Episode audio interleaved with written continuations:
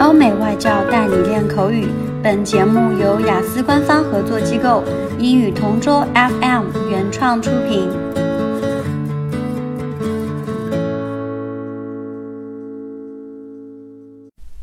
Describe an intelligent person you know. Probably one of the most interesting and intelligent people that I've ever met is actually my grandfather. My grandfather lived a long and fascinating life.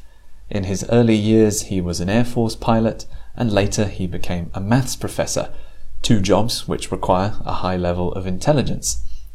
I think he was so clever because he's a voracious reader.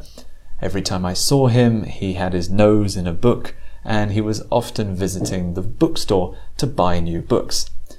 In particular, he loved history and he loved reading memoirs and biographies.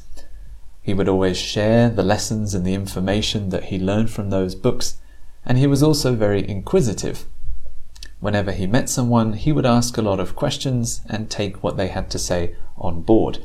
I think this made him a very well rounded and intelligent person who knew something about every topic that came up in conversation. Uh, sadly, he passed away a couple of years ago, but a testament to his friendly nature and people, how much people admire him, was how many people were at his funeral. There were a huge amount of people in attendance, and I think that's a testament to the respect people have for an intelligent and very interesting man. OK，今天的口语话题就到这里啦。 如果你有什么想听的话题，可以在音频下面给我们留言。如果你想要获取更多关于雅思学习的内容，可以关注我们的微信公众号“英语同桌”。我们下期再见。